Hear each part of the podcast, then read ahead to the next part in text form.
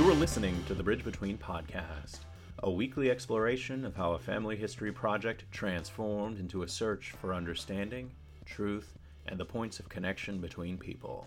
In dialoguing with others, we begin to understand ourselves. My name is Cisco Ramos, and this is The Bridge Between. Hello, welcome. This is the first episode of The Bridge Between. The Bridge Between originally began as a family history project in 2015.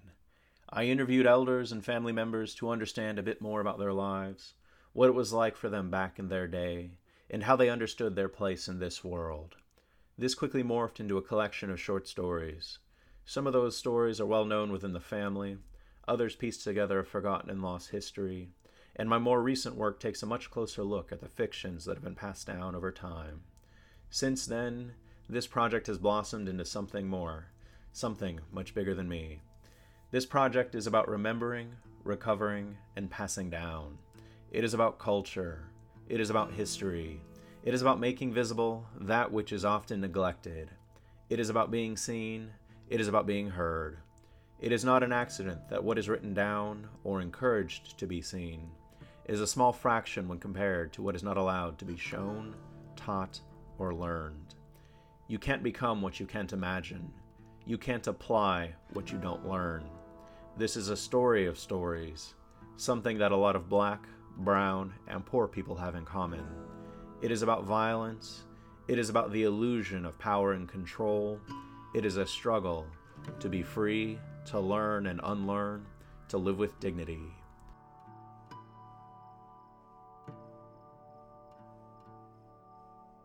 We live in a divided world. One of the mechanisms of division are the stories that are shared and told. Stories are a reflection of who we are, how we imagine ourselves, and who our people are. Stories are powerful, lasting, can be passed down, shared, evolve, connect to us in ways that we can't foresee, and even take on a life of their own. If stories can be a source of division, can they also be a source of commonality, of healing, of understanding, of repairing, of making the world a little bit better off? I'm a first generation Mexican American. When I look at my own life, it is really hard to say how I got to where I'm at. I'm very well educated, I have a PhD, I am an assistant dean at Duke University. In all likelihood, I should be a statistic, a college dropout, or perhaps in jail. But I'm not. I'm here, and I made it. Some call it fate, others call it a combination of luck, hard work, and good fortune. I simply call it the universe smiling. The bridge between is my way of thinking out loud, exploring, and questioning. I'm approaching this podcast as a scholar, son, husband, and future parent. I want to talk about cultural inheritances, the ones we like to share as well as the ones that we hope are never passed down.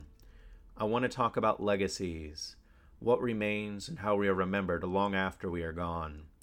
I want to talk about the silences that influence and define our understanding of self and place. I don't accept the false choice that most minoritized people are presented with in everyday life. Either you are American or not speak English or do not. It's unproductive, violent, because it tries to force you to deny aspects of who you are. Why can't you be more than one thing? More complicated, more nuanced, more depth. There is another way. We have an alternative to our alternatives. The bridge between is an example. What is the bridge between? The bridge between is a dialogue, a dialogue between history, culture, memory, stories, emotion, the particular, the generalizable, the visible, and the absent.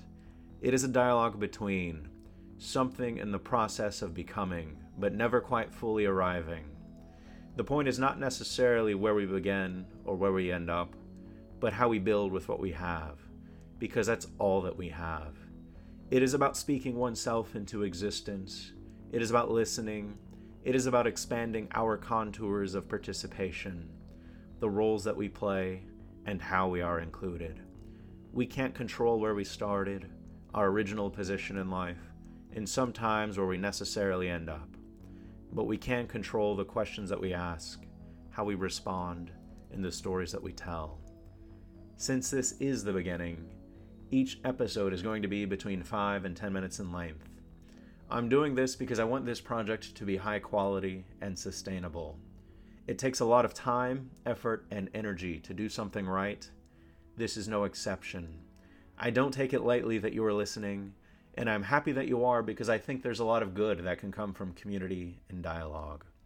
I don't take your attention lightly because there's a lot of other things that you could be doing. But you're not. You're here. Thank you. I care about this project because it's bigger than me. In my own life, I can feel that I'm carrying the hopes and aspirations of prior generations. There's a sense of inherent knowing that I have, something that I feel deep in my bones, something that I can sense but don't quite yet have the language to describe. It is a knowing that originates between documents in the archives, lives in the photos of prior generations, and can be heard in the way Spanglish is spoken around the dinner table. It can be felt in the incomplete stories and sharded memories of prior generations. It is a knowing that is passed down through long car rides and family celebrations. It is a knowing that exists somewhere out on the margins, just beyond that distant horizon.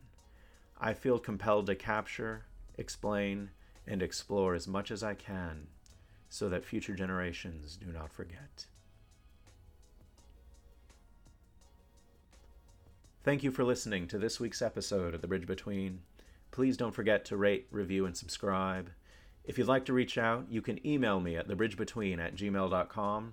That's thebridgebtwn at gmail.com. Or you can find me on Twitter at thebridgebetween. That's thebridgebtwn. Thank you for listening.